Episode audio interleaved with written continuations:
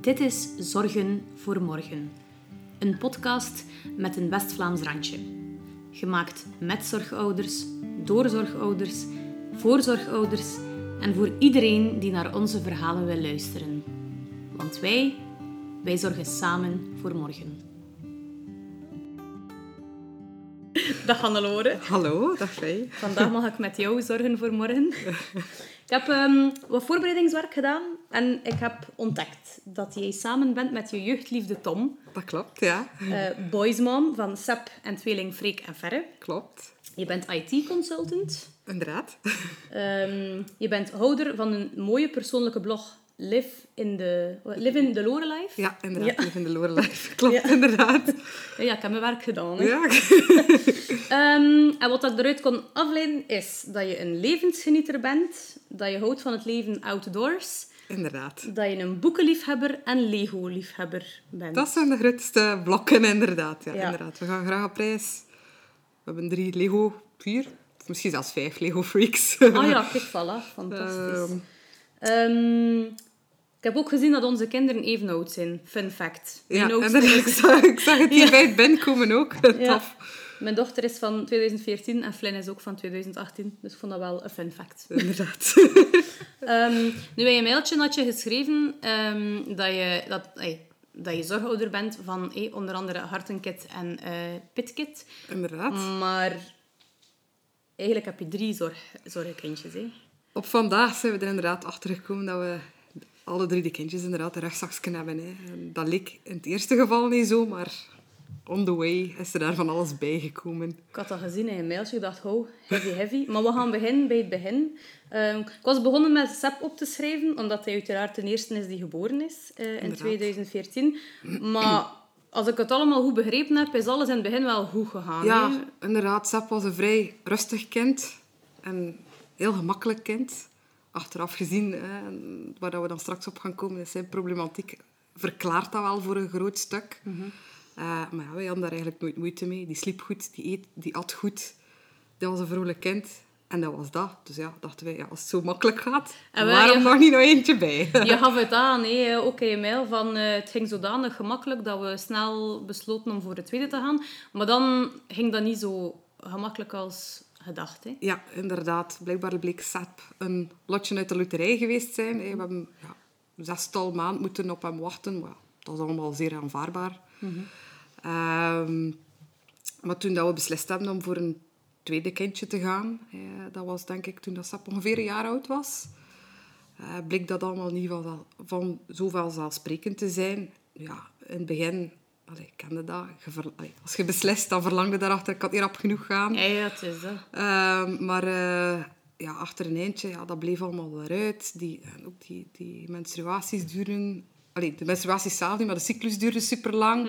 Ik had zoiets van, ja, dat klopt precies niet. Maar ja, in het begin denk je, hold your horses. Ik, ben, eh, ik wil gewoon heel graag een tweede. Ja, je dus, wilt het te snel. in- Inderdaad.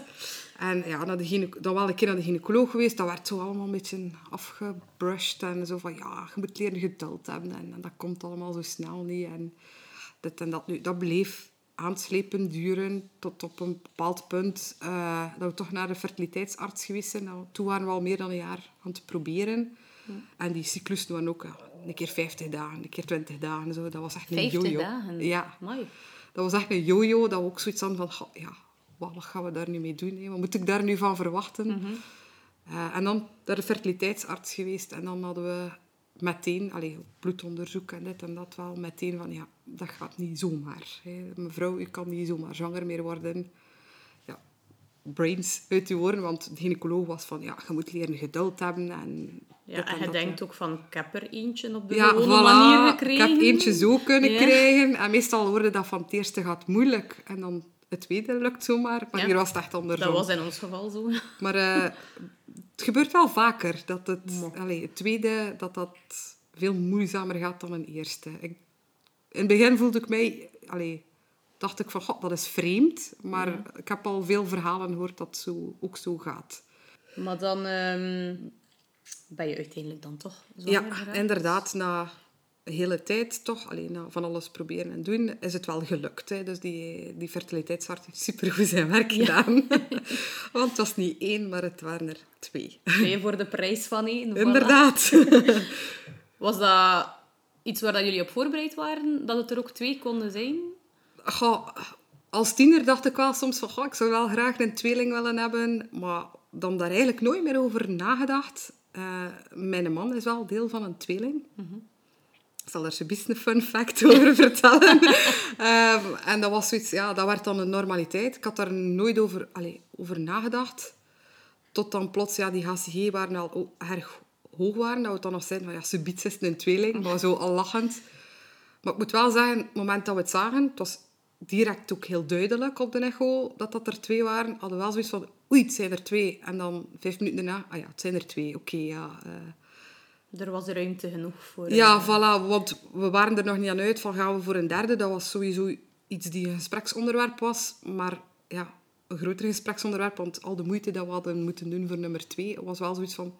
Gaan we dat wel nog een keer doen voor nummer drie ook? ja. want dan zijn uh, Freek en Ferre geboren. Inderdaad. Ehm, nu, Freek heeft een hartafwijking. Hè? Ja. Eh, hij heeft VSD, het septum defect. Inderdaad, dat Ehm, klopt. Ja, dat heb ik eh, opgezocht. Ehm, maar ik vroeg mij af, hoe ontdekken ze dat een baby een hartdefect heeft? Eigenlijk kunnen ze deze soort afwijkingen meestal al vrij vroeg zien op een echo. Allee, vrij vroeg, op, allee, meestal rond de 20 weken, hadden een hele uitgebreide echo. Waarbij dat ze allee, langer dan normaal kijken van, zijn die organen wel goed gevormd, waaronder het hart. Natuurlijk, het waren er twee. En, en die echo's, dat waren vaak vrij hectische echo's, want die kinderen, dat kruipt over Ja, ze elkaar. moeten en- goed liggen ook. Ze moeten goed liggen, hè, dat kruipt over elkaar. Het is soms moeilijk om te zien wat van het ene kind en het andere kind is op een echo. Dus dat was wel een extra ehm, moeilijkheidsgraad om dit hier te detecteren. Dus dat VSD, dat was, zes, als ik me goed herinner, 6,5 millimeter groot. Dus net iets meer dan een centimeter. Ja, Eh, wacht. Hè. Dus ehm, om even voor de mensen die het niet weten. Hè, dus dat is dus eigenlijk het tussenschot waarvan dat de twee hartkamers... Ja, dus de twee hartkamers worden gescheiden door zo'n tussenschot. En het is daar dat er een gaatje in zit. Ja, inderdaad. De twee onderste hart- hartkamers, waar je hebt er vier. Je hebt de bovenste twee kleintjes en dan de onderste zijn twee grote. Ja. Daar zat een gaatje in van ja, eh 6,5 mm groot. Nu moet je ook wel weten, dat was bij zijn geboorte, die 6,5 mm. En zijn hart was toen de grootte van een aardbei.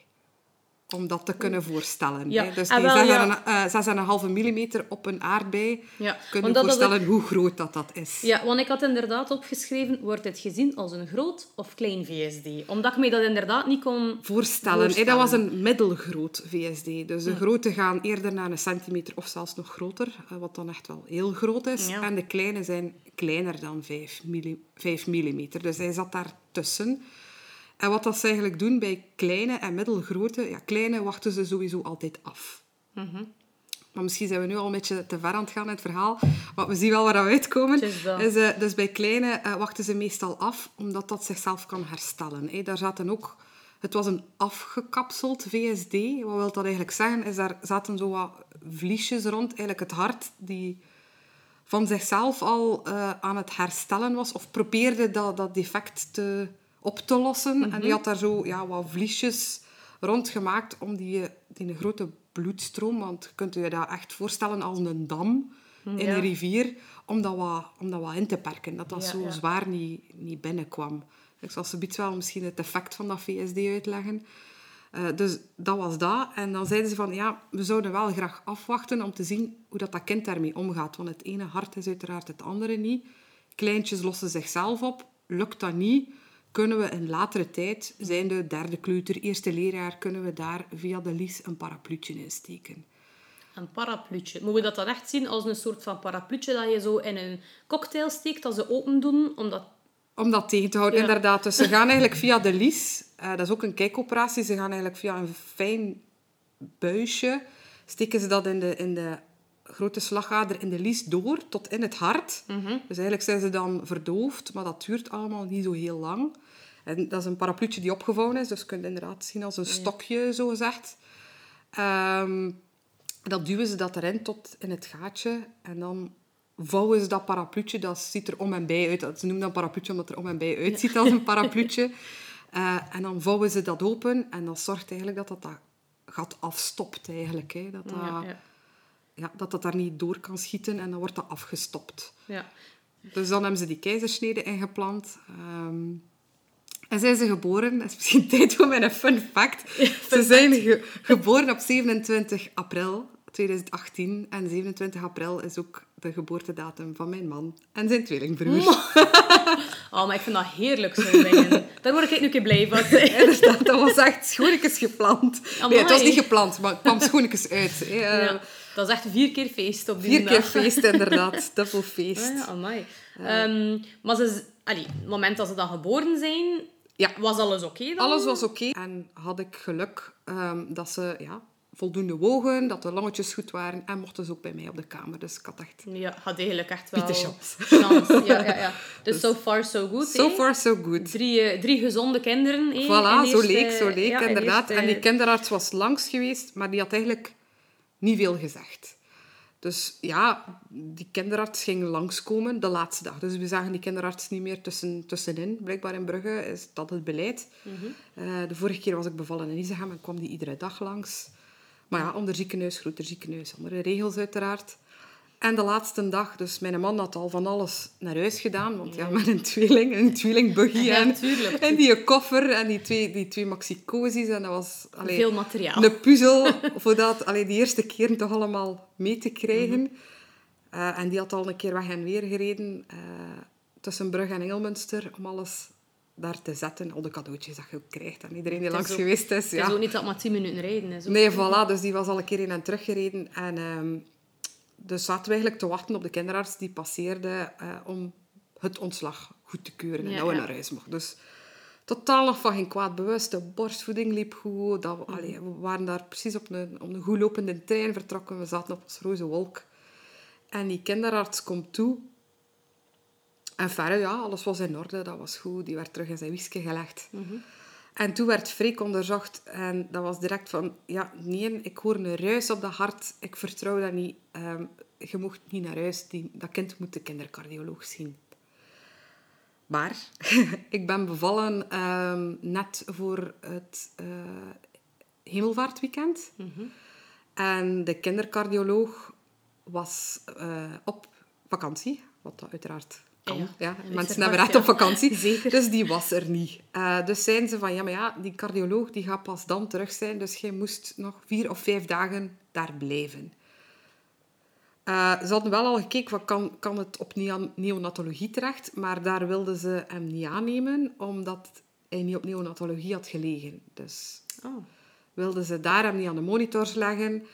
En ja, werden we eigenlijk vrij ruw van die roze wolk getrokken. Want het was van, ja, je moet een kindercardioloog zien, want je moet, allee, je moet niet naar huis zonder dat je dat...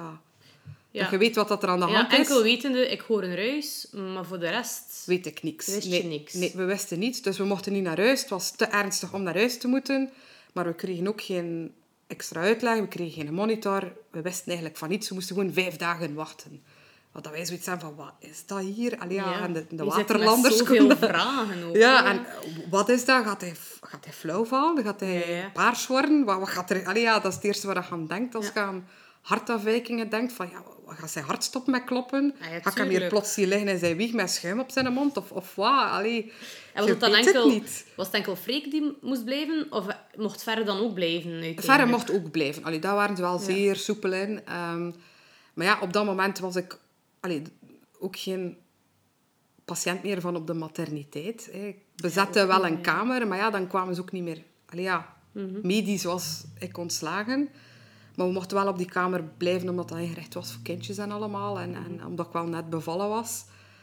Maar ja, daar, daar ligt je dan zonder uitleg, zonder, uh, zonder hulp nog. Want ja, plots zeiden wel van, ah ja, de hulp weg, maar je bent ook niet thuis met het comfort van thuis. Mm ja, thuis en de hulp dat je thuis misschien zou kunnen krijgen. Ik moet wel zeggen dat de vroedvrouwen daar enorm gevochten hebben om wel ons hulp te bieden. Hè. Want op een bepaald moment zeiden we ook van, ja, maar ja, als wij hier geen cardioloog zien... België is ook zo groot niet, hè. Kunnen we geen afspraak krijgen in Gent of in, in Leuven of weet ik veel waar. We steken dat wel in de auto en we rijden daar wel naartoe. Ja, in een uur staat in Gent nog niet toe en in, in nog geen twee uur staat in Leuven. Dus Ja. En ben je dan uiteindelijk naar een ander ziekenhuis gegaan? Of heb Ja, je daar hebben de, de vroedvrouwen hebben- allee, waren eigenlijk ook wel kwaad, want die kinderarts was dan plots weg, niet meer bereikbaar, was al naar huis. Dat ze ook zeiden van, ja, maar ja, zo gaat dat hier niet. En, en dan hebben ze zij ook wel op tafel geslagen, omdat ze ook zoiets hadden van, ja, menselijk is dit hier wel niet. Hè. Allee, die mensen krijgen geen uitleg, worden zo bruut van een roze wolk getrokken. Geen monitor, maar wel niet naar huis mogen. Ehm, en zij hebben er dan voor gezorgd ehm, dat we terug in Brugge terecht konden, maar in het Lucas, Sint-Lucas, bij de kindercardioloog daar. Ja. Dus ehm, de dag erop zijn we dan van het ene ziekenhuis naar het andere verhuisd. En werd Freek onderzocht. En toen pas wisten we wat dat er aan de hand was. Ja. En Toen, dan eh, kwam dat aan het licht dat dat een, een, een gaatje in zijn hart was. Dat was hetgeen dat we toen te horen kregen. Een gaatje in zijn hart. VSD van 6,5 mm groot. En toen kreeg ik ook die uitleg van, ja, het is middelgroot, we gaan afwachten. Ook sowieso de eerste zes weken bij een baby, dat hart dat moet zich ontwikkelen. Want dat heeft, dat heeft wel bloed rondgepompt, maar dat is niet... Ja, het moment dat een baby ademhaalt voor de eerste keer, ja, die longen vullen zich, dan moet heel die circulatie Moet gaat een andere weg dan... moet op gang komen. Ja, voilà. Gaat een andere weg dan als een baby in de buik zit. Dat, dat neemt nog... Allee, daar zitten ook sowieso kleine haatjes die vanzelf toegroeien. Net voor de bevalling of net na de bevalling dan. Eigenlijk, een baby merkt er niks van. De ouders merken er niks van. Eh, maar dat gaat dan automatisch.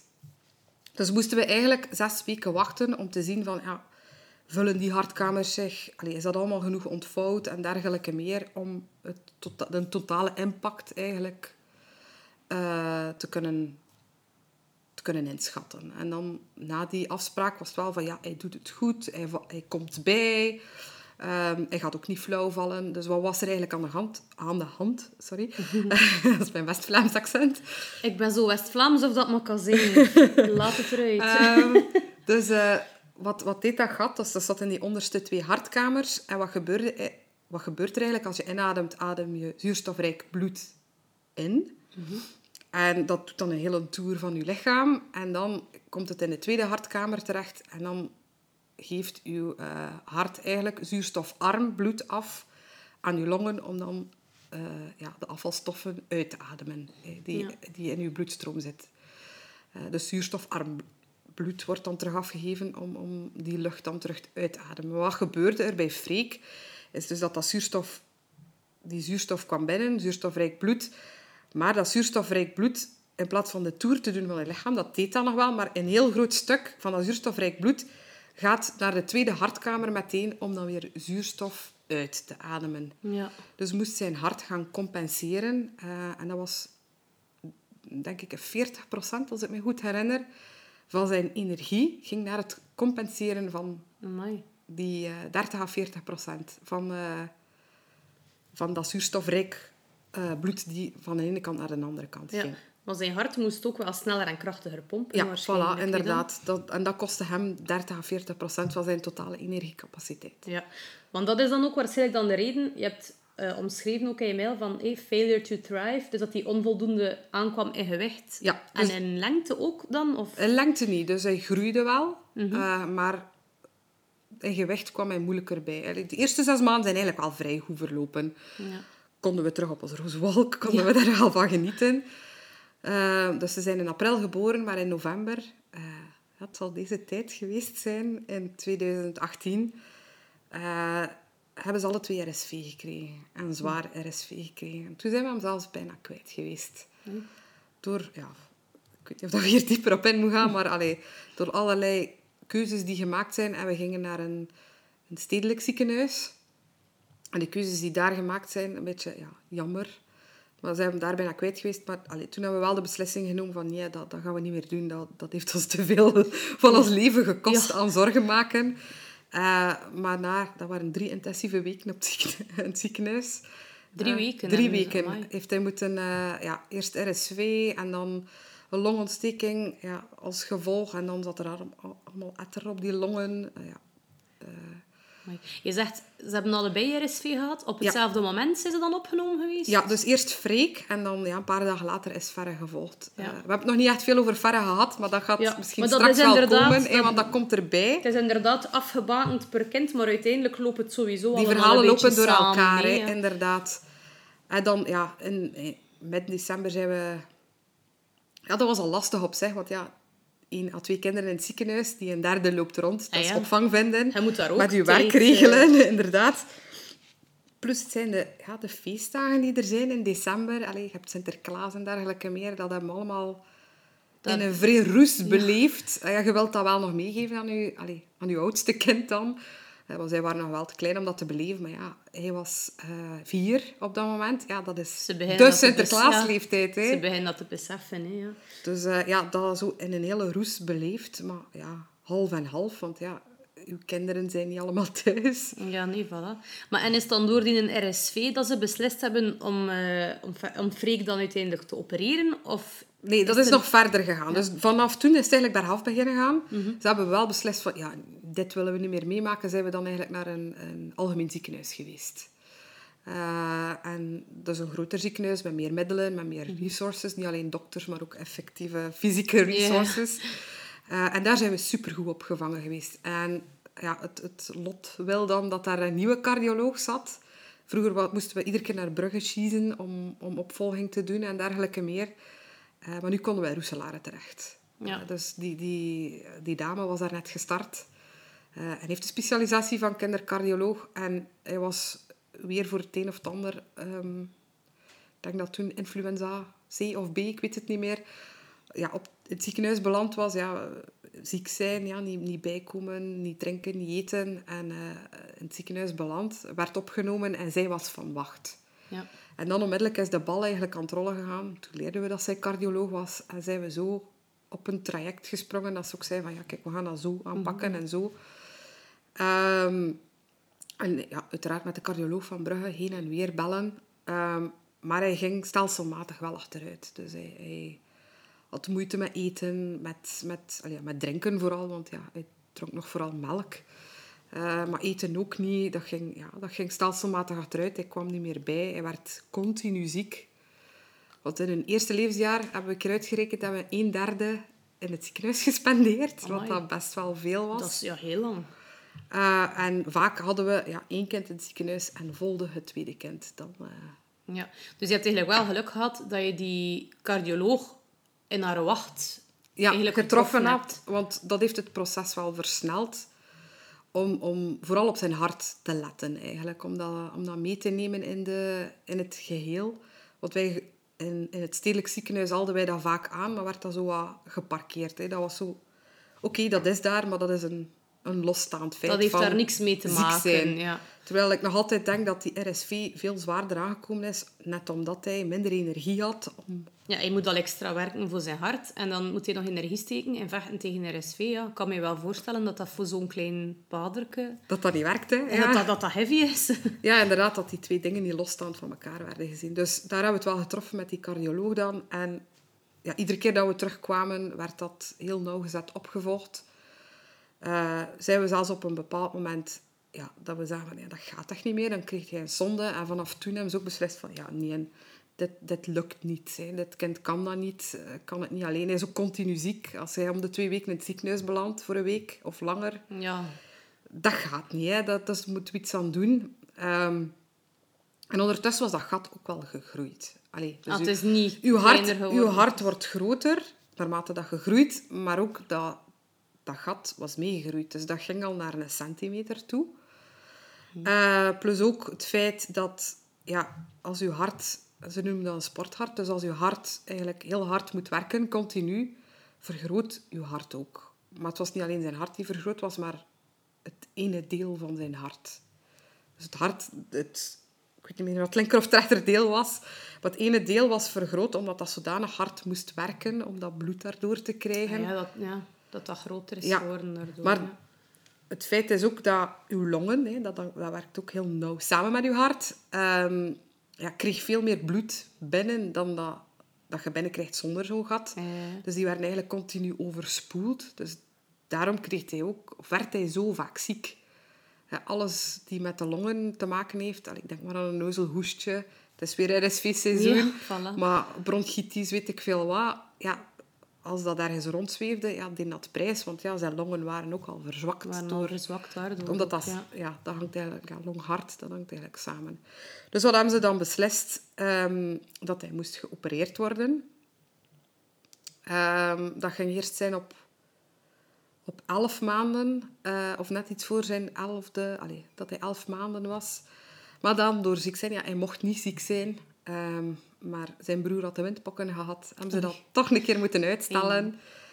Eh, ja, varicella, eh, de windpokken, dat kan ook heel erg op de longen slaan. En als dat op de longen slaat, dan wil je dat niet hebben als je kind juist geopereerd is aan zijn hart. Ja, voilà. Dus dat, wil, dat risico wilden ze niet nemen. Nu, bleek dan dat hij geen windpokken had.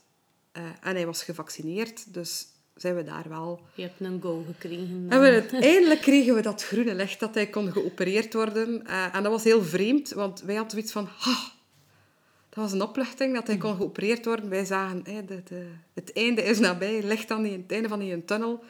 Terwijl dat de mensen rondom ons weer zoiets hadden van... Hoe erg is dat? En zeiden, jij er niet bang? En, en Ja, het is uiteindelijk wel natuurlijk zijn hart, hè, waar dat ze ja, dat, dat besef is pas eigenlijk veel later bij ons gekomen. Van, ja, ze hebben daar wel aan de motor van zijn zijn geopereerd. En En wij waren hebben- meer, meer iets van, ja, hij moet dat hebben, want ja, het is dat of het is niks. Hij, gaat er, hij kan er zich niet blijven doorspartelen. Ja, ja, het is dat. En wat hebben ze dan precies gedaan?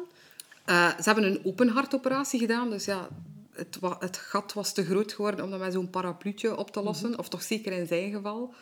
Eh, ik wil niet voor alle kinderen spreken, maar allee, toch in zijn geval was dat, eh, was dat niet, niet meer oké. En hebben ze een open hartoperatie gedaan. Dus dat betekent dat ze effectief eh, de borstkas openmaken, het borstbeen openmaken, om daar dan helemaal in het hart te kunnen kijken en het goed te fixen. Misschien maar goed dat je het pas achteraf beseft hebt. dan. Ha, zeg, moeten nageboden hebben om dat te bekijken. Ik ging dat waarschijnlijk... Is het waar? Ja, Oh, Misschien moest dat van iemand anders zijn, tot daar aan toe. Maar als je weet dat je eigen Ja. kind daar ligt... want ik had daar ook... Allee, toen heb ik er van alles over opgezocht, ook dat ik wel. Maar dat vervliegt ook wel weer. Ik moet wel zeggen, uiteindelijk zeiden al die zaken vergeet je weer. Want ik herinner mij nog dat... Ja, ik zat bij al die echo's. En ja, dan, dat was in Leuven, dat ze dat gedaan hebben. Dat Ah, ja. was bij professor... Oh, ik ben ook weer zijn naam kwijt. Willigen? Nee, ik weet het niet meer. Hij was daarnet ervoor in, in Topdokters geweest. Dus we hadden al een aantal afleveringen kunnen zien hoe dat Ah, hij ja, werkte. Ja, ja, ja. Ah ja, dus je hebt daar ook al veel, eh, Ja, en dan... eh, veel uitgehaald. maar wel een vrij sympathieke mens, een vrij goede dokter. Allee, ja, dokter. is professor eigenlijk. Ja, ja. Professor. eh. Ehm, en, en, en zijn collega's ook, hè. Zijn, zijn dokters. Zeer, zeer, zeer goed geholpen geweest. En ik herinner mij nog dat ze vroeg van... Ja, en, ja, wa- wat is er nu aan de hand? En dat ze ook aan mij vroegen. En, en welke medicatie? En toen kon ik al die, al die dingen opnoemen. Ze, ze, ze zitten ver. Ik weet nog... Eentje was hydrochlorthiazide of zoiets. Dus ik kon al die medicijntjes opnoemen. ehm, en dan zoiets van, ja, werkte in... eh, Zij de ook dokter of werkte ook in de zorg? Ja, nee, nee, maar het interesseert mij wel heel erg. Ja, Vandaar ja, ja. misschien ook de opmerking van, als ik het had kunnen zien, eh, had ik dat misschien wel willen doen. Maar achteraf snap ik wel dat... Allee, waarom dat ze niet toelaten. Het zou maar iets moeten misgaan. Hè. Ja, maar en wat hebben ze dan? Dus hebben ze, ze hebben dus alles opengelegd om er naartoe te kijken. En Ja, dan hebben ze eigenlijk dat gat toegemaakt met eh Gore-Tex noemt dat. En ik denk dat de meeste mensen dat wel kennen, Die want naam zegt mij iets. uw regenjas, die is gemaakt van Gore-Tex meestal. Dat is Ah, waterafstotend, dat zit in paraplu's, regenjassen, eh, badpakken. eh, ja. Dat is zo, ja, iets waterafstotend. Ja. Ehm, ja, een patch eigenlijk. Ja, een vierkantje dat ze innaaien. Nou, Het zal wel geen vierkantje geweest zijn, maar ze naaien dat in. eh, die er dus voor zorgt dat, dat, dat die, ja, die bloedflow niet meer door kan. Ah, ja. Maar ze hadden allee, in Leuven dan al meer gezien. Hè. Het was niet alleen dat, dat gaatje. Er waren er eigenlijk ehm, twee. Er was nog een ander. Een PFO, een patent foramen ovale. Dat zit eigenlijk bovenaan het hart. Dat was een kleintje, maar dat hebben ze in één rit ook toegemaakt. Want ja, als ze kunnen kijken erin... ligt- Ja, voilà. Voilà, hij ligt daar dan toch even. Ja, dan hebben ze dat van eens keer ook gefixt. En ehm, dat, allee, dat had ik al door als ze dat gezien hebben op de echo, maar ze hebben ons dat niet echt altijd heel duidelijk gezegd. Is dat hij ook een, een misvormde hartklep heeft. Dus eigenlijk, eh, ja, de medische term is een tricuspidklep. Eigenlijk, wat wil dat zeggen? Een van de hartkleppen bestaat uit drie flappen. En een van die flappen is misvormd. Waardoor dat dus als dat open en toe gaat, ehm, dat daar, ja, als dat zich toedoet, hè, dat dat samentrekt, passeert daar toch nog bloed langs. Ehm, en dat hebben ze zoveel mogelijk ook proberen te fixen tijdens die operatie. Ehm, dat is niet 100%, maar dat doet nu wel zijn werk. Ah, ja. Dat is ook wel de reden dat we nog altijd jaarlijks op controle moeten om te zien, krijgt dat kind, allee, is dat, is dat oké? Of dat kan, maar dat, is, dat kan even goed van niet, dat hij ooit een, een, een, andere klap nodig heeft. Maar dat weten we nog niet. Dat is de tijd die dat gaat De moeten gaat uitwijzen. ja. Het kan zijn dat hij 90 jaar wordt zonder klep. En het kan zijn dat hij, als hij 16 is, toch een, eh, een vervang, allee, een kunstklep of een, een andere klep nodig heeft. Ja, Dat kunnen we niet op voorhand zeggen. oké. Ça va. Dus dan hebben we eigenlijk al ja, zorgenkindje nummer 1. Nummer 1. Ehm, voordat we overgaan naar verre, hoe is het nu met Freek? Zeer goed. Na die operatie was dat eigenlijk een rollercoaster die alleen maar omhoog is gegaan. Hij is wel nog een keer ziek, maar dat gaat eigenlijk vrij goed. Eh, dus eigenlijk na die operatie is hij beginnen kilo's aankomen. Eh, misschien ook nog ter verduidelijking, die, die operatie is gebeurd net voor zijn eerste verjaardag en hij woog geen 7 kilo meer.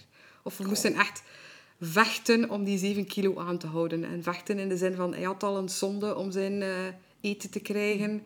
Eh, hij kreeg daar op vraag wat dat hij wilde ook nog gewoon eten extra bovenop. Daar werd caloriepoeder bij gedaan. Die kreeg van allerlei medicatie om ook zijn lichaam tot rust te gunnen eh, en dergelijke meer. Maar toch, dat was allemaal... Dat is die, eigenlijk die failure to thrive. Eigenlijk, Ja, ja. ja, ja. Het lukte hem niet meer om dat alleen op te lossen. Maar dat was echt een ommezwaai na die operatie. Dan is hij alleen maar ja, aangesterkt. Hij zit eigenlijk terug op zijn curve van bij de geboorte. Allee, dat hij zou moeten zitten, Ja. dat volgt hij nu weer. Dat ligt eigenlijk bijna knal op die van zijn broer. En hij doet dat goed. En hij is occasioneel nog een keer ziek, zoals dat elk kind wel een keer ziek wordt. En moet hij nog medicatie nemen? Nee. Nee, dus Nee, voorlopig is het onder controle. so far so Ja. good. Hij doet dat vrij goed. Dus ja, Freek heeft al zijn operatie gehad. Hé, je, zit, je, je denkt van, we zijn weer vertrokken. De trein is vertrokken. En dan sputterde het bij Ferre. Ja, we hadden eigenlijk al allee, eerder door van... Tja, dat is wel raar. Iedere keer als Freek in, de, in het ziekenhuis belandt, Ferre komt daarbij te liggen. Hey, van een kamertje van één gingen we naar een kamertje van twee. Ehm, en dat is wel vreemd. Allee, in het begin doe je dat af van... Ja, het is een tweeling. Hè. Ze zitten de hele tijd bij elkaar en, en ze wisselen virussen af. Maar dat was wel wat meer dan... Ja, toevallig iedere keer ook ziek zijn. Want wij zaten niet...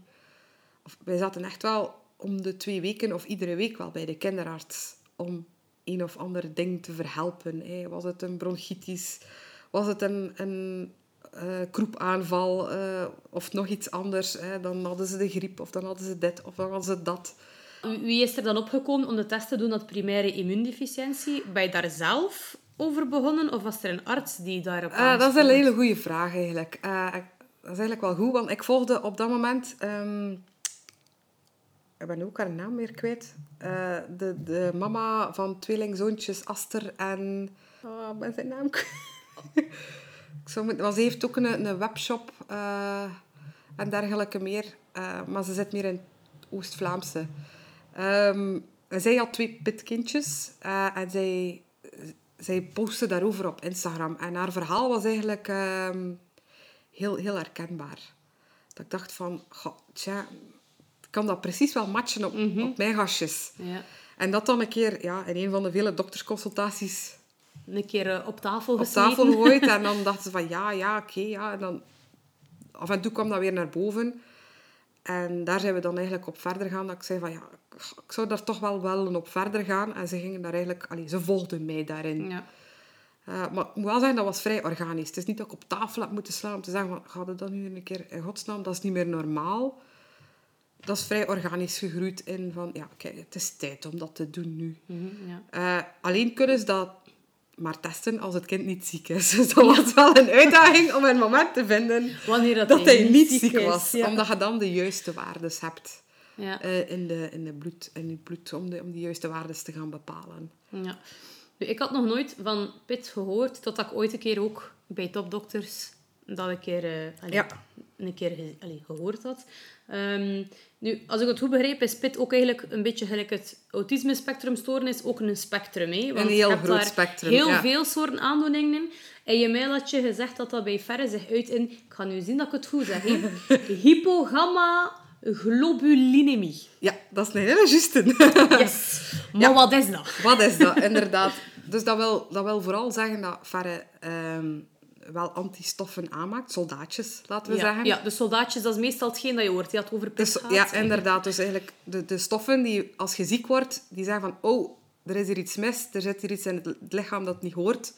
Kom, we rukken uit en we gaan dat, we gaan, dat gaan bevechten dat dat niet meer... eh, dat die ziekte, ja, dat, dat dat overgaat. Dat je dat zelf kunt... Of met de hand van medicatie, dat je dat kunt bevechten.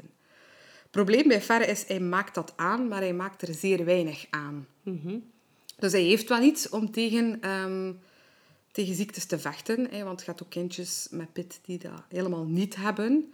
Ja, dat, is, dat is wel gevaarlijk, want ja, als die ziek worden... Ja, Ja, dan staan ze machteloos. hè. staan ze machteloos, ja, inderdaad. Dus hij heeft wel iets, eh, een voorhoede van soldaatjes. Maar het probleem bij Ferre vooral is dat als hij ziek wordt aan één ding, dat dat snel evolueert in het volgende. Dus hij kan opstaan met een hoest, vooral als hij klein was.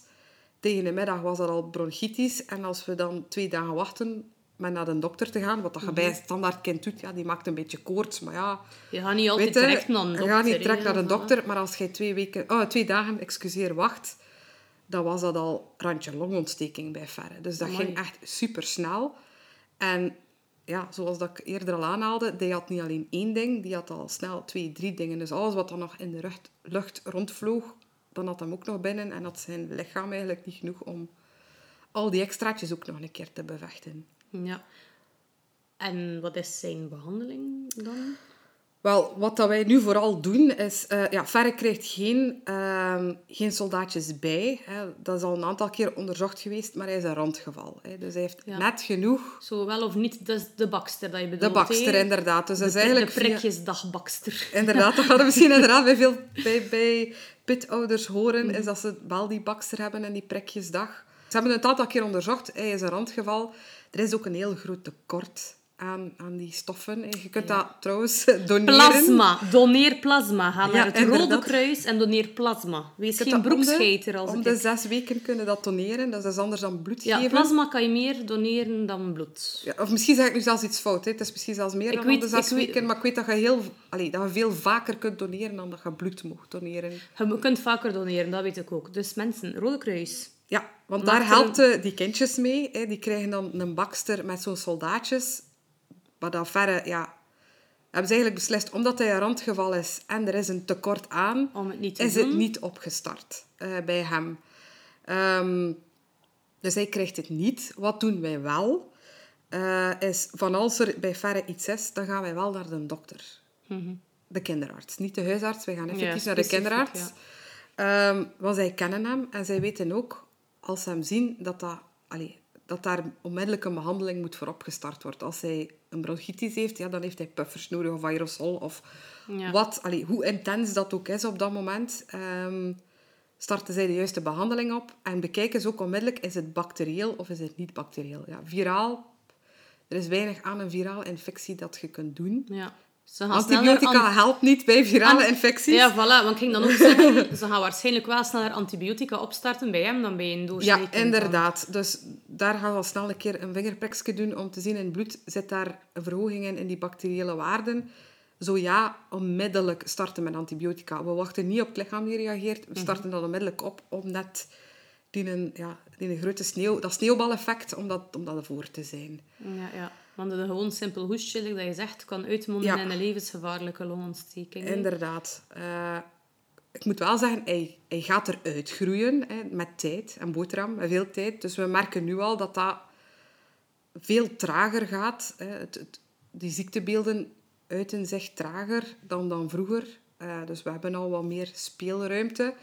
Ehm, en hij wordt ook al minder vaak ziek. Hè. Twee, om de twee weken van vroeger, dat is nu ook niet meer van toepassing. Hij kan al een keer een paar maanden zonder ziekte Zonder gaan. ziekte zijn, ja. Dus het zal gewoon nog een aantal jaren duren en hij heeft het geluk, hij zal er uitgroeien. Dat weten ze al op voorhand. Dat weten ze al op voorhand, inderdaad.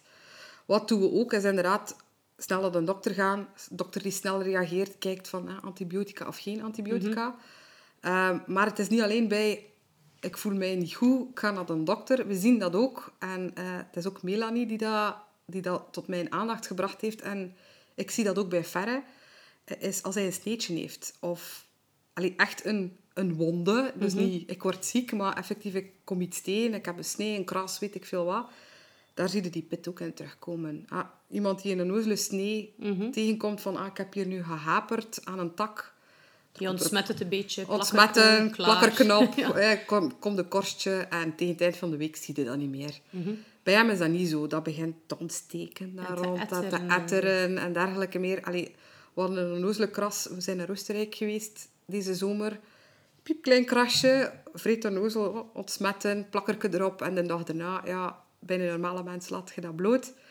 Ja, bij hem niet. Dat is helemaal beginnen ontsteken totdat we echt naar de apotheek hebben moeten gaan Amai. achter fusidine. Daar zit een beetje ja, antibiotische crème is dat. Uh, en dat heeft dan geholpen. Maar dus dat dat verder en verder op wondjes zet ook. Hij heeft zijn teen gebroken. Ook daar weer, allee, je zou denken, ja, botbreuk. Overkomt iedereen. Elk kind heeft dat wel. Bij hem uh, is zijn teen beginnen ja, ontsteken, zwellen. Uh, heeft hij een antibiotica-kuur moeten hebben, omdat zijn teen gebroken was. Ja, en dat is inderdaad niet iets dat je bij het pit dat je ondertussen al kent, dat je dat eraan zou linken. inderdaad. Dus dat, hebben we, allee, dat zijn de dingen die we kortelings hebben meegemaakt. Maar ja, maar ik zou daar ook niet, niet, allee, niet bij stilstaan. Maar dat staat er inderdaad niet bij. Dat, dat is echt door doen. En allee, door mensen zoals Melanie, die dat aankaarten. Ik vind dat wel heel fijn dat dat af en toe ja, online komt. Want... Lang leven de community, zeg ik dan. Ja, het is zo dat je het leert en dan mijn aandacht er ook. Want anders heb ik gezegd van, allee, zijn teen is nu ook nog een keer ontstoken. Maar had ik de twee niet aan elkaar gelinkt. Maar nu heb ik wel al geleerd dat ja, dat, dat, dat het wel verband houdt met elkaar. Ja, dat dat inderdaad verband houdt met elkaar. En kunt ook sneller reageren dan. En heeft die pit ook invloed op zijn ontwikkeling? Of is het echt puur dat ziek zijn en minder Bij hem is het enkel uh, puur het ziek zijn. Uh, in het begin, ja, met die ziekenhuisdagen, hebben we gezien dat ze zich iets wat trager ontwikkelden. En bij Freek in, in specifiek uh, hebben ze dat ook wel gezegd, van ja, als hij trager loopt en dergelijke meer... Ja, zijt niet ongerust, dat is normaal. Hij heeft heel veel dagen in het ziekenhuis gespendeerd. Hij is mhm. heel vaak ziek geweest. Verre ook dat zijn dagen dat ze zich ook niet kunnen inzetten om cognitief vooruit te gaan. Ah ja, nee, je bent bezig met Dus dat je steekt energie in genezen. Ja. Maar ondertussen hebben ze dat ook allemaal... Allee, die ziektedagen dan, hebben ze dat allemaal ingehaald. En zij zijn eigenlijk gewoon normale kinderen die mee zijn op schema cognitief. Dus uh, dat is geen... Gelukkig daar geen probleem. Voilà, goed. Dat hebben we even het pitverhaal. En dan ben ik ook in mijn voorbereiding teruggesprongen naar SEP. Want uh, ja, naast de zorgen voor Freek en Ferre hadden jullie inderdaad nog altijd... SEP, onze oudsten. voilà, de oudsten. Um, wat filter jullie allemaal op, waardoor dat je bent beginnen denken van... Hmm, er is hier ook iets met onze SEP aan de hand. Vrij laat eigenlijk. Allee, er zijn dingen die we heel vroeg op, opgemerkt hadden, maar die een beetje allee, ja, onder de mat geborsteld zijn. Uh, wat zijn dingen die we vroeg opgemerkt hebben, is eigenlijk toen dat hij nog een heel klein babytje was. Ik denk dat hij een maand of drie was, dus best nog jong. Mhm. Dat hij allez, niet naar ons keek, maar dat was niet zo van, ik wil niet echt naar jullie kijken. Dat was zoiets van, ja, ik ga langs u kijken met een smile op zijn, op zijn gezicht. Dus wij dachten eerder, en de vroedvrouw dacht dat ook, en iedereen anders dacht dat ook, van, ja, dat is een spelletje. Hè. Dat is gewoon Bent kind, die, die weet wat dat hem wilt en die wil nu niet naar je kijken. Want het is niet, als je hem in de ogen kijkt, dat hij direct wegkijkt of doet. Hij kan perfect in de ogen kijken, mhm. maar ja, op zijn termen eigenlijk. Het is ook niet dat iemand autisme aan een drie maanden oude baby gaat linken. nee. maar dat is wel een van de symptomen waarbij dat je denkt van, ah, die kijkt niet in de ogen, misschien heeft hij wel autisme. Maar ja, we hebben dat laten varen, maar voor de rest was dat, zoals eerder gezegd, dat was een gelukkig kind. Dat weende niet veel. Dat was, mm allee, hadden wij daar geen moeite mee. Die ging mee op reis. Dat was, wij mochten er alles mee doen. Dat was allemaal goed. Maar op een bepaald moment is er dan iets geshift? Of? Ah, wel, ja, we zij zijn geboren toen dat Sep in het eerste kleuter zat. Ja, alle, al die dingen zijn gebeurd. Uh, tussen het eerste en het tweede kleuter. Uh, ja, heel veel energie ging naar die ja, twee kleine, want een tweeling hebben op zich is al Ja, dat- pittig. We mogen inderdaad niet onderschatten dat twee van dezelfde leeftijd op hetzelfde moment, dat dat, op zich al niet- pittig is. Ja, voilà. Eh, maar dan kwam al die ziektebeelden daar nog een keer bij. En van, van hot naar herschiezen. Eh, ja, moeten we eerlijk zijn, is Seb vaak bij, bij mijn ouders eh, of, of bij anderen is hij blijven slapen of dergelijke meer. Ja, konden we wel minder aandacht geven aan hem? Vind ik dat leuk? Nee, maar ja, je moet iets doen natuurlijk. Je kunt je ook niet in drie splitsen. Het is niemand die je kwalijk neemt. Nee, inderdaad. Maar hebben we eigenlijk pas eh, eind tweede kleuter hadden we zoiets van... goh, tja, hij praat wel niet veel over vriendjes. Eh, hij praat toekoer niet veel. Hij praat wel een beetje quirky. Allee, zijn, zijn zinnen zijn niet altijd goed. Allee, zijn woordenschat is goed.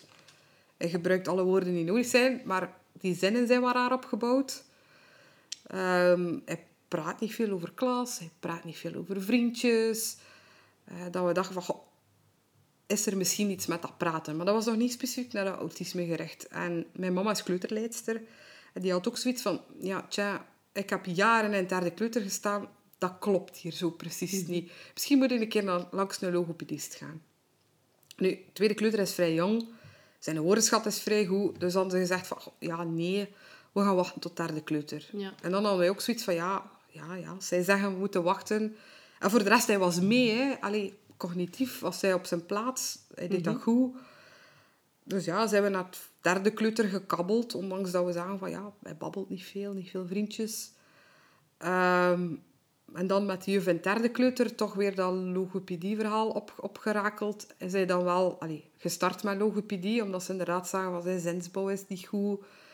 Eh, de woorden dat hij gebruikt zijn de juiste woorden om een situatie te beschrijven, maar worden, allee, moet in context nog meer benoemd worden. Of, allee, dat is een beetje moeilijk om, te, om uit te leggen, maar Ja.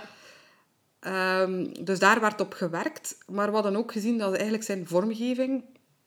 Toen, dat kwam erbij, zijn vormgeving... Dat was eigenlijk niks. Dus als je aan hem vroeg... Teken is een boom, teken een kindje. Mhm. Hij wist zelfs niet waar hij moest beginnen. Dat wilde niet zeggen dat hij niet wist hoe dat een boom in elkaar zat. Of hoe dat een, Er een meer- persoon of eruit zag. Er moesten meer details bij dan. Of... Nee, ik kon effectief geen cirkel tekenen om een hoofd te tekenen bijvoorbeeld. Of een buik. Oh. Dat lukte niet. Ehm, dus wij dachten eerst van, ja, hij tekent niet graag. Hè. Dat is het, Ja, eerste, ja. het eerste kleuter. Twee, ja, ik, ik, teken, ik knutselt niet graag. Dat is zo'n beetje, ja. En met de rest is hij allemaal mee. Dus ja, je, je schenkt daar niet veel aandacht aan. Maar in dat derde kleuter begon dat toch wel al op te vallen. Want, tja, de meesten kunnen toch al wel een manneke tekenen met een hoofd en een buik en stokjes voor De armen. en zo. Ja, de kopvoeter ja. inderdaad. Maar zelfs dat was er niet aan. Eh, en toen is er eigenlijk... eh, ja, dat was allemaal met school wel. Hè. Ehm, nog een eh kinderkinesist bijgekomen om, om testing te doen. Toen was, was dat wel een verrassing eigenlijk. En, en kwamen ze op de proppen met DCD. Ehm, Developmental Coordination Disorder. ja, Ja. inderdaad. Een ander woord is dyspraxie. Eh, en wat is dat eigenlijk? Ja, we hebben allemaal al van...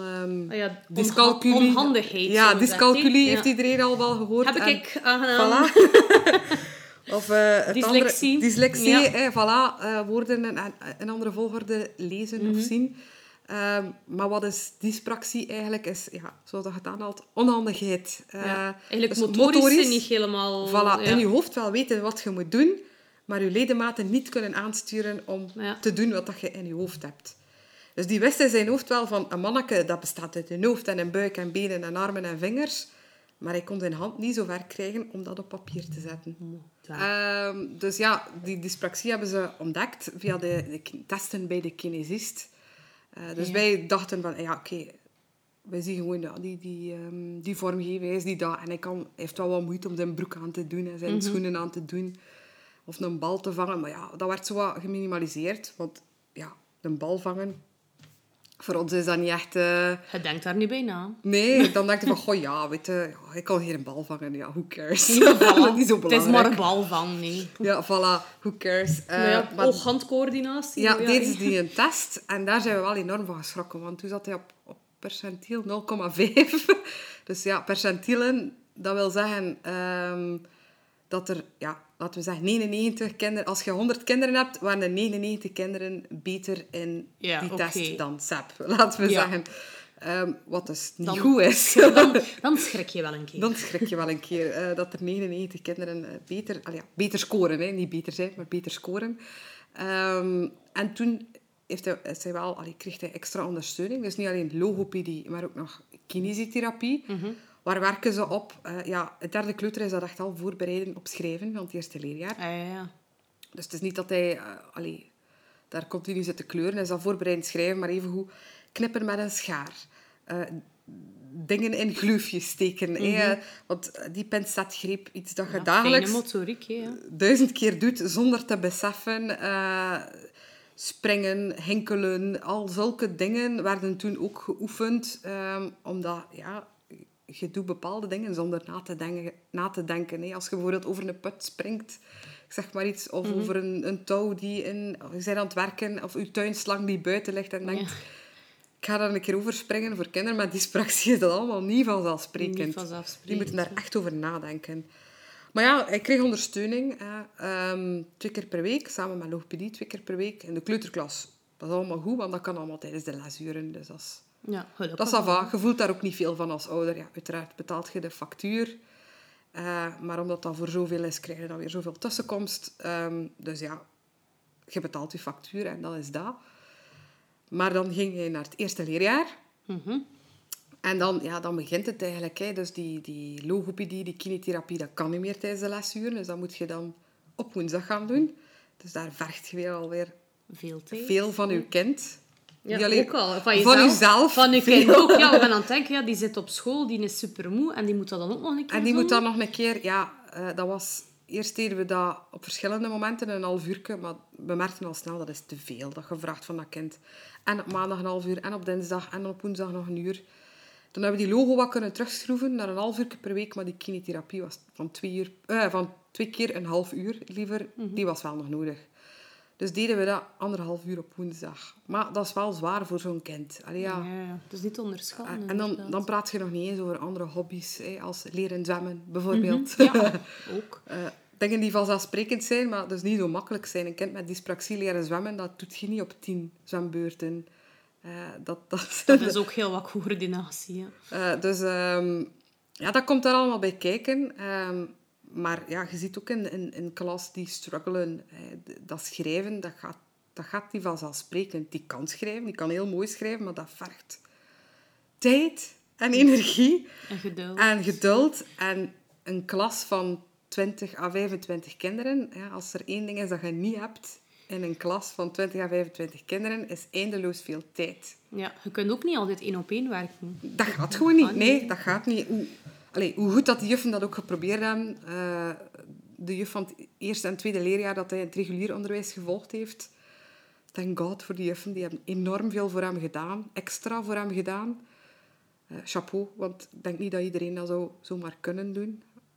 Chapeau voor die juffen die dat Ja. gewoon...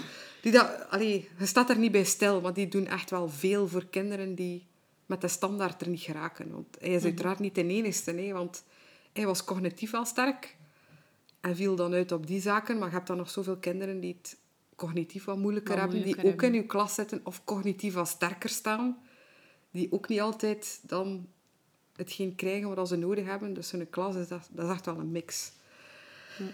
Ehm, maar ja, in het eerste leerjaar ja, merkte ook wel dat dat sociaal op de speelplaats dat dat niet makkelijk was voor Sep. Alleen nog altijd hoorden wij niet van vriendjes of dergelijke meer.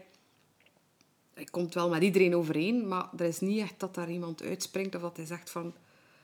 Ja, kijk, X, dat is nu mijn beste vriend. en Ik kwam niet naar huis om te mag, vertellen mag hij een keer komen Ja. spelen of zo? Nee, ja. Ja, en hier is dagelijks, ik ga een bij Dien gaan slapen. En Dien gaat, ik denk, oh ja, tuurlijk, doe je maar. Ja, dat hoorden wij nooit, Als het van ons dochter afhangt, is ze nooit thuis. Ja, nee, dat horen wij, of hoorden wij nu, eh, niet. Nee, ja, dat was, ja.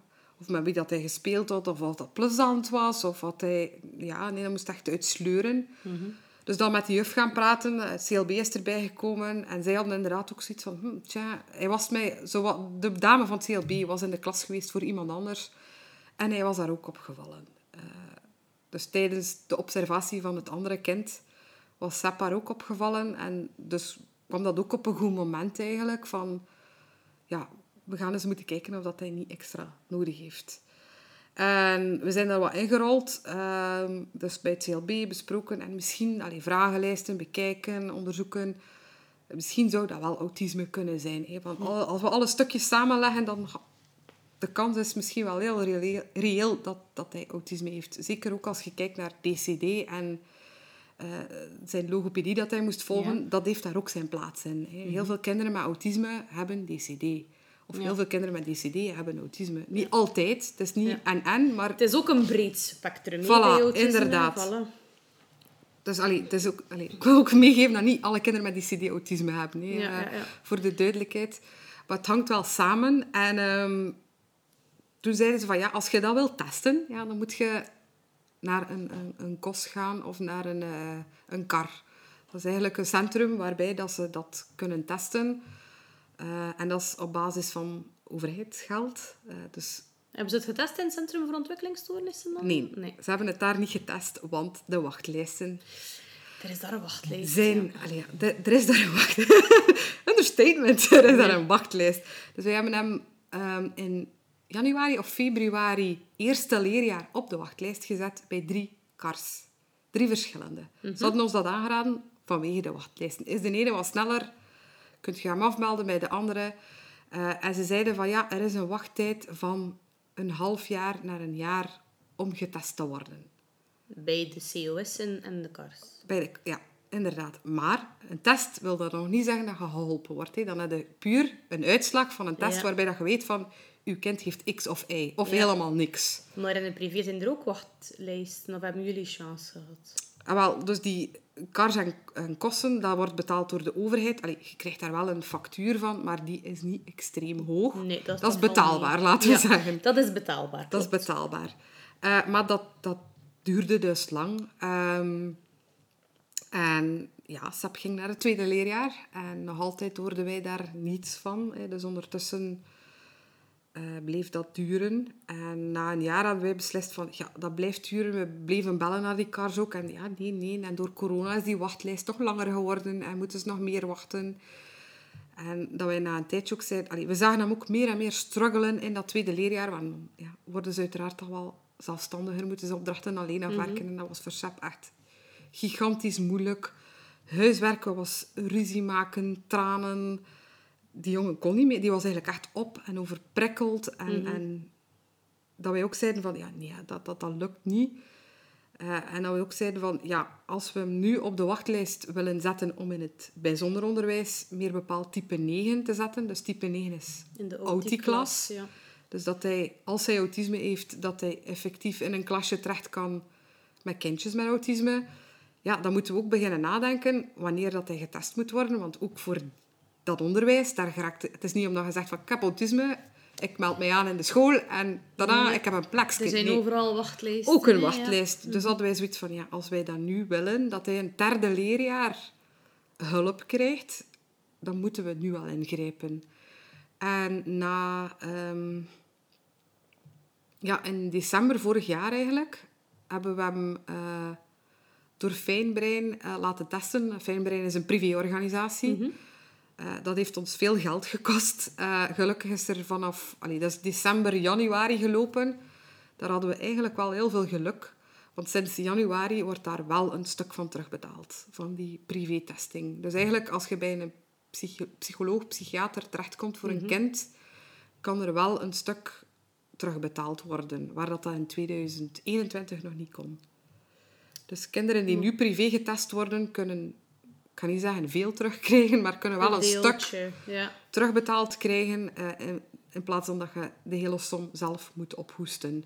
ja. En dat was toch wel een serieuze som, als ik Ja. eerlijk mag zijn. Dus uiteindelijk... Allee, je hebt wel heel wat bergen verzet om hem dan uiteindelijk getest te krijgen. Ja.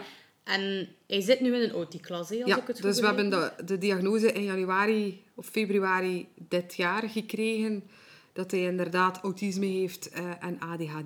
Dus dat is Mhm. weer een gecombineerde diagnose. Ja. Ook zaken van ADHD, dat al overlapt autisme. En autismezaken overlappen ADHD. Dus Mhm. ook ADHD is een spectrum. Dat is iets dat ik niet wist. Eh, Ja. Ik dacht ADHD is ADHD, maar dat is dus ook blijkbaar zeer breed. Het is ook een heel breed gegeven. Oké. Ja. Ehm, en toen hebben we hem ingeschreven, eh, of op de wachtlijst gezet eigenlijk, sinds dat ja, ik denk dat we eh, de, allee, de diagnose ergens begin januari hadden. Eh, kort al. En we hebben dan wel een hele uitgebreide diagnose in februari gehad. Maar die korte was al voldoende om hem op de wachtlijst te kunnen zetten voor bijzonder onderwijs. Gelukkig, want als je dan zo nog langer moet Ja, voilà. En in juni hebben we te horen gekregen dat hij een plekje had. Of was het juli? Ik weet het niet meer. Maar dus wel vrij laat. Dat hij dus een van de laatste plaatjes Allee, gelukkig had kunnen scoren op de, eh, op de school. Dus hij is zijn derde leerjaar gestart in een In de OT-klas. OT-klas, inderdaad. Merken jullie een verschil met de SEP voor OT-klas en Ja, SEP nu? enorm. Ehm, eerst en vooral die overprikkeldheid. Of het overprikkeld zijn. Ik weet niet of dat overprikkeldheid een woord is. Maar overprikkeld zijn. Ah, ik kwam thuis en eigenlijk kon je met dat kind niks meer aanvangen.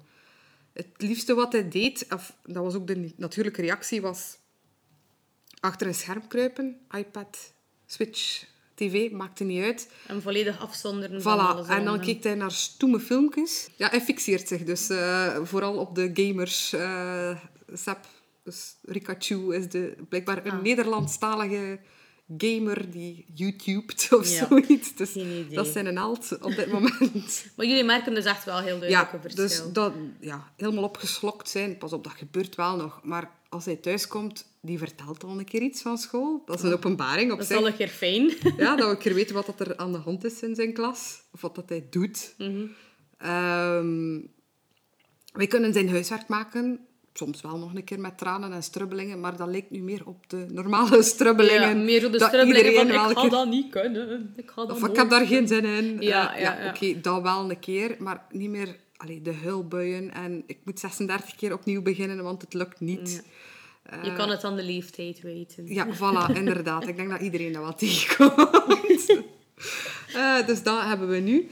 Eh, en de laatste twee weken eigenlijk, een vrij grote openbaring, is... Hij begint over zijn gevoelens te praten. Bijvoorbeeld, vorige week eh, was het Sintfeest op, op mijn werk. Eh, we mochten naar een, eh, een indoorspeeltuin en Sinterklaas kwam langs. Hij gelooft nog altijd heel erg in Sinterklaas. Hij is acht jaar, maar Dan achtjarig ook. Is Oké. super. en ehm, wat dat vroeger... Allee, we hadden al gewacht om het te vertellen, want ja, we weten ook van structuur, belangrijk, dat Ja, helpt. ja. Dus we hadden gewacht tot het laatste moment om dat niet zo... Allee, niet tot het laatste moment, maar de dag zelf, dat dat niet eh, gigantisch groot werd. Mhm. Maar op de dag zelf had ik, had ik het verteld, s morgens van kijk, vanavond gaan we naar Sinterklaas, ook als voorbereiding, want ja, een oud-kind eh, heeft daar wel baat bij om, om te weten wat er gaat gebeuren. En wat dat wij niet gewoon waren, was... eh, ja, mama, ik ben daar wel een beetje nerveus om. Ja, dat hij het heeft Dat hij benoemd. kon benoemen dat hij nerveus was. Normaal Ja. moesten we dat afleiden uit zijn gedrag. Van, Mhm. oeh, ja, dat klopt hier precies niet. Die is precies wel nerveus. Zou dat door Sinterklaas kunnen zijn? Ja. Nu kon hij dat al benoemen. Of, eh, wat was het ook deze week? Is van, ja, dat maakt mij wel een beetje verdrietig. Dat hij het effectief zegt, hoe dat hij zich voelt. ja, dat is wel een hele belangrijke. ja. Dat was een heel belangrijke. Want allee, in het begin had ik gezegd van ja, dat was een makkelijk kind. En nu vallen de puzzelstukken wel in elkaar. Ja, ja, dat was een makkelijk kind, want die had eigenlijk maar drie, drie emoties. Die was blij, die was boos Of verdrietig. of verdrietig. Ja. En dat waren zijn drie emoties. Dus natuurlijk is dat makkelijk, want je moet maar met drie emoties omgaan als mama. ja, is dat. Maar ik, daar stonden wij precies niet bij stil. Wij hadden zoiets van, oh ja, dat is gewoon een makkelijk kind. En iedereen, hij, werd ook, hij wordt nog steeds ook gezien als vrolijk, makkelijk kind. En, Ja. ja. Dus ehm, dat is wel... Dat is leuk aan zich, maar dat is soms wel een uitdaging. Want je weet niet wanneer dat hij nerveus is, of verdrietig, of bang, of... Het is dat. Dat is Emoties zijn meer dan enkel maar blij, boos, verdrietig. Het Ja, daar maar veel schakering in. Ook, Inderdaad, en dat is iets die echt zoeken is van... Ja, maar ja, in je hoofd zit er nu toch meer dan alleen boos of blij. Ja, ja. En dan moet hem ook aangeleerd worden van... Ja, boos is niet alleen explosief zijn en met dingen gooien. Je kunt en je moogt boos zijn. Mhm. Maar als je boos zijn, andere kun je op verschillende manieren zijn. hè. Je kunt ook zeggen van... Kijk, ik ben boos, laat mij nu met rust. Mhm, ja, voilà. Dat hij dan de tijd heeft om boos te zijn. Dat hij het aangeeft. Hè, van, het gaat mij nu niet. Nu laat je me even rust. En Ja, of ik wil een keer met een kussen gooien, want ik ben boos. Maar dan weten wij tenminste van oké, ja, gooi een keer met een kussen. Ja, voilà, om je is boosheid eruit te krijgen. In plaats dan, van ja. die vulkaan die uitbarst en alles en iedereen in de weg. Ja. Die in de weg staat, die er dan mag aan, geloven. ja. Dus ja, drie kinderen, elk apart, met een rugzakje, zoals in het begin zei. Ehm, nu, wat vind jij het moeilijkste aan heel, die, allee, aan heel het pakketje zorgen dat je hebt? Ga, ehm, vooral al de ballen in de lucht houden en voor iedereen... Het, allee, je wilt als mama ergens iedereen niet alleen gelukkig houden, maar je wilt voor iedereen hetzelfde doen. Dezelfde, ja, hetzelfde aantal energie er, ervoor zijn, de tijd die je kunt spenderen. Sowieso met drie kinderen is dat al Ja, eh, dat is al een de- mooie uitdaging. Ja. Ehm, maar als er dan al die zaken bij komen, die zorgen, heb je wel altijd het gevoel dat je een kind tekort doet. Denk maar aan de ziekenhuisperiode van de twee kleinsten. Ja, dan had ik wel het gevoel van, ik doe Sep tekort, want ik kan er nu niet zijn voor hem. Dat vond ik heel lastig. Ehm, als ik met Sep bezig ben en die heeft een woedeuitbarsting en ik moet op ooghoogte gaan zitten en, en begeleiden door zijn woedeuitbarsting, zijn emoties eigenlijk reguleren en mee begeleiden. Als Freek en Ferre dan afkomen van ik wil een banaan of ik wil dit of dat, dan moet ik hen ook afblokken, want ja, ik moet er in dat moment zijn. dat, ja. En dat, dat zorgt soms wel voor strubbelingen. Dat vind ik een eerste lastige. De tweede lastige is dat ik... eh, ik werk deeltijds, vier vijfden. Die een job juggelen met zorgkinderen is Mhm. Ja. geen evidentie. Ja, al vier vijfde werken vind ik toch wel heavy als je drie kinderen hebt met elk hun eigen rugzakje. Ja, soms is dat... allee, zeker als er een ziek wordt, dan is dat van... Hoe, hoe gaan we dat regelen? Hoe, hoe krijgen we dat geregeld? Eh, dat, dat is in het geval van nood. Maar sowieso hadden dan... allee, nu valt dat wel weg, maar voordat SAP in de autiklas terecht kan... Dat is al die ehm kine, logo... eh, Dingen die moet, allee, hij moet gevoerd worden, dat moet opgevolgd worden. Daar zijn voorschriften voor nodig. Dan moet je weer naar een kinderarts. Dan moet dit, dan moet dat. Allee, je moet allerlei dingen, paperassen in orde krijgen Mhm, ja. die daarbij komen, dat vond ik een hele lastige, om dat in combinatie met kinderzorg en uw job te doen. Eh, want die dingen worden wel niet in je schoot gesmeten. Dat is van, ja, dat moet, anders krijg je dit of dat weer niet. Zoek het maar uit. En zoek het maar uit. Er is geen handleiding Nee. hier in België die zegt van...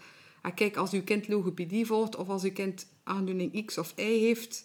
Dit zijn de opties. Dit zijn de opties, inderdaad. Nee, dan moet je echt zelf naar op zoek gaan. En daar is de community op Instagram en onder Lang andere weer onze community. weer, weer vrij goed, want soms leert je wel dingen van, ah ja, oké, zo zit dat. Of misschien kan ik wel dit of dat. Het is niet dat je een boek krijgt waarbij dat stap voor stap wordt uitgelegd Ja. wat dat een kind van autisme nodig heeft. Plus ook, Het is voor ieder kind het is voor ieder anders, kind anders. Hè? Want zoals Ja. Mhm. ik eerst zei, autisme is een spectrum. Eh, je kunt op zoveel plekken op het spectrum zitten. Dus er is ook geen one size fits all. Mhm. Dus het is echt gaan uitzoeken. En als ouder krijg je eigenlijk heel weinig tools aangereikt om, om daarmee om te gaan. Je moet dat maar een beetje zelf zien te, te zoeken en te vinden. Eh, die hulp is, is, is, is zeer schaars hier in België. Het is moeilijk te vinden. Dus via organisaties als VZ2 Victor kun je daar beroep op doen. Ja, die helpen Maar ook weer een wachtlijst. Ah ja. Hij is aangemeld, ook in het eerste leerjaar, en hij zal pas in het zesde leerjaar kunnen geholpen worden. Wow. Dat is wel heel lang. Ja. Dat is, en, en dat is jammer, want ja, zij doen... Allee, pas op, VZ2 Victor doet wat ze kunnen. Alle tuurlijk. punten voor VZ2 Het is dat- Victor. de, de, de fout... Allee, Ligt niet bij je de fout VZ2 mag noemen, Victor. De fout ligt niet daar. De fout ligt gewoon Aan de hulpmiddelen die ze hebben, de mensen die ze tot hun beschikking Voilà. hebben, is veel te weinig. Het ligt inderdaad gewoon aan, Aan het systeem. ja. Want ja, als het aan hen ligt, wordt iedereen direct geholpen, uiteraard. Tuurlijk, is dat. Ehm, nu, voor ons, ehm, eh, hoe zou ik dat zeggen? De leeftijd is daar wel een meevaller, want ja, dan begint de puberteit zo ongeveer. Overschakeling Ja, naar is middelbaar is oké, misschien ja. juist juist goede moment. Maar als je dat zo leert, dat je kind iets heeft, hè, of het nu ADHD, autisme, DCD, eh, Mhm. PIT of weet ik veel wat is, je verschiet daarvan en je moet aanpassen. Hè. Je, moet je, je moet je gezinsleven gaan aanpassen. En daar krijg je ook geen hulp bij. Hè. Dat is, zoek het, maar, zoek het maar uit. Dus dat is niet alleen van, wat krijg je terugbetaald, maar ook van, hoe ga ik hier best mee om? Ja. toegoer. Ja, voilà. Hoe pas ik mijn gezin aan aan de ja, zorgen? want hoe ik SEP behandel, dat is op een andere manier dan dat ik Freek en Verre behandel. Je moest ze anders benaderen. ook Ik benader, ja, inderdaad. Ik ben waarschijnlijk een stuk strenger voor mijn jongste twee dan voor mijn oudste. Voor de buitenwereld dan. Mhm, ja. De manier waarop dat ik dan eh, bepaalde regels... De manier waarop dat je ja, in communicatie gaat ook met. Ja, voilà, inderdaad. Omdat zij met minder genoeg hebben. Waarom daarom dat werkt niet, niet bij SEP en bij de meeste oud-tickets is een probleem. Waar haal jij dan energie uit? Eh, Om verder te gaan elke dag. ik vind dat een heel moeilijke vraag. Ik heb niet gezegd dat het gemakkelijk is. nee, want uh, allee, eh, het is druk. Dat geef ik toe. Ja, dat Enorm druk. kan ik enkel. En waar ik probeer energie uit te halen, enerzijds uit mijn werk. Ik doe mijn werk al heel graag. Um, en daar komt een heel st ja, stuk energie uit, ondanks dat het soms ook al uitputtend is. Um, waaruit andere dingen ook. Ik vind, allee, de, de community op Instagram vind ik toch ook wel... Allee, dat is een energie... Instagram is een energienemer, Mhm. maar ook een energiegever, omdat je net weer in contact komt met elkaar, met lotgenoten ook. Dat doet heel veel. Hm. Want vaak, allee, als je het allemaal alleen moet doen, heb het gevoel van dat je er alleen voor staat. Maar door die community merk je echt wel van... Ik ben niet de enige met al die problematiek. Nee, er zijn er nog zo. Er zijn er nog... Allee, ik, ik moet nu nog beginnen met het dossier van... eh, voor verhoogd kindergeld voor SEP. Mhm. voor, zijn, allee, eh, voor alles wat dat op zijn rekeningetje staat. Maar ik ontzie mij dat dood om daaraan te beginnen. Het is Dat niet dat, je kan eh, veel positieve ervaring daarover Maar we, we zijn er al eens door geweest, hè, maar ik weet nog dat dat zo zwaar was om dat dossier op te stellen. hè. Voor Freek hebben we dat een tijd lang gehad. Mhm. Nu- Nu is hij weer goed, dus hebben we dat uiteraard niet meer nodig nu.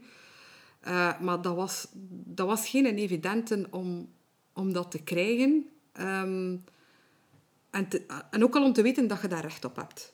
Het is maar door via via ook dat we te weten gekomen zijn van eigenlijk heeft hij daar recht op. Mhm. En wij hadden zoiets van, hé, wat, daar heeft ons nog nooit iemand gezegd. Zoek het maar uit. Hè. Zoek het maar uit, voilà.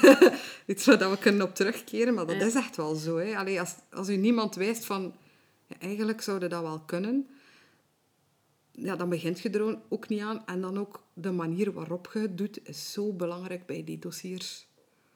Ja. En dat is- zo dat is echt volledig een- mogelijk zijn. En wat is dat? Ja, en, en ze geven u niet veel ruimte. Allee, ik herinner me nog dat pakketje dat ik dat kreeg, dat was toen nog op papier.